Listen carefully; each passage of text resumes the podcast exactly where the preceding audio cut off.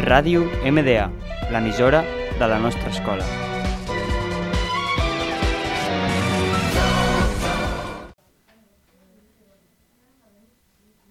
Hola a tots i benvinguts al Pelotazo, un programa que gira entorn al millor esport del món, el futbol.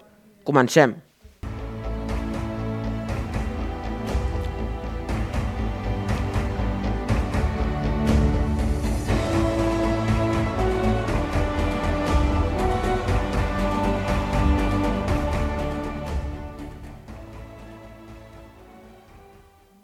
Avui us donarem les notícies més destacades del món del futbol.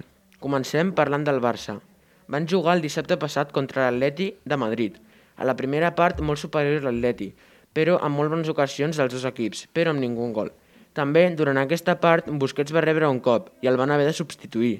També es va lesionar Thomas Lemar, a veure si recuperen aviat. Des d'aquí els enviem força a tots dos. A la segona part, el Barça va sortir més enxufat. Va ser més superior que l'Atleti. Van haver-hi bones ocasions, però sense resultat. El partit va quedar 0-0, un puntet per cada equip, la lliga més tensa que mai. També va jugar el Madrid contra el Sevilla, amb un resultat final de 2-2. Al minut 93, el Sevilla es va marcar en pròpia porteria, després de que un tir de Toni Kroos rebotés en el central Dico Carlos i acabés entrant a la porteria de Bono. La tiene dentro del área Marco Asensio. Asensio se cuela entre dos rivales. Sigue Marco. Busca un apoyo en corto, encuentra a Benzema, Benzema para Cross, Cross que se puede animar, le pega Cross. ¡Gol!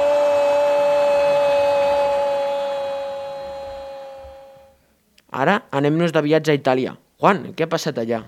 Doncs a Itàlia va haver-hi una duríssima baralla entre la Juventus i el Milan per un joc de Champions League. En els últims, en els últims minuts del primer temps, Brahim Díaz va marcar un golaç directe a l'esquadra.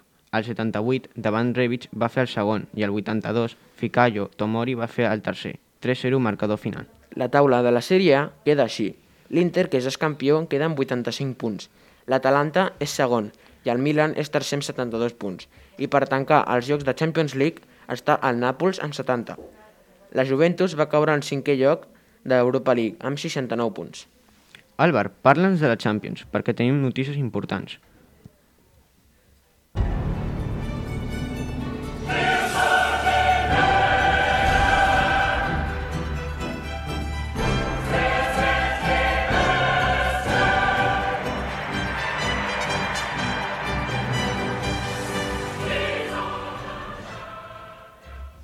Doncs Juan, ja tenim finalistes per la Champions.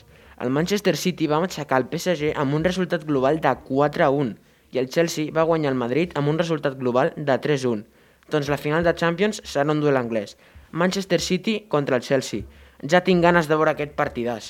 Jo també en tinc molt, moltes, ganes de, moltes ganes, Álvar. Ara ens anem a Anglaterra. Com està la Lliga? Doncs el Manchester City, amb 80 punts, haurà d'esperar uns quants dies per ser oficialment campió d'Anglaterra.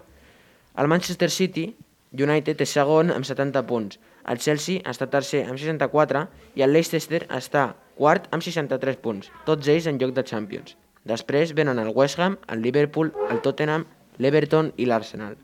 Una dada important és que Harry Kane és líder golejador, amb, 8, amb eh, 21 gols, i sota d'ell està Mohamed Salah i l'empar portuguès Bruno Fernández.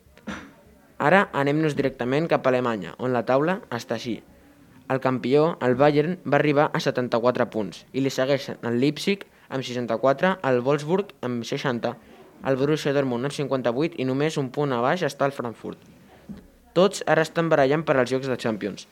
Una altra dada important és que Robert Lewandowski va arribar als 39 gols i li segueixen André Silva amb 25 i Haaland amb els mateixos. Finalment, a França, el Lille és líder amb 70, 79 punts. El PSG està segon amb 70, 76 punts, el Mónaco té 74 i en quart lloc amb 73 punts està el Lyon. Mbappé és el que té més gols de França, amb 25 gols. Li segueixen Depay i Ben amb 19 gols.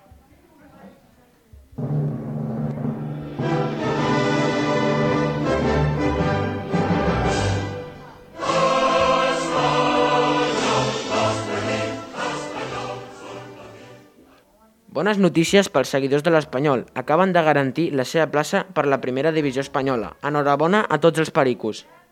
Doncs fins aquí les notícies d'aquesta setmana. La setmana següent explicarem les notícies que hi hagin i valorarem fitxatges d'alguns equips importants aquesta temporada. Fins la propera. Adeu! Adeu.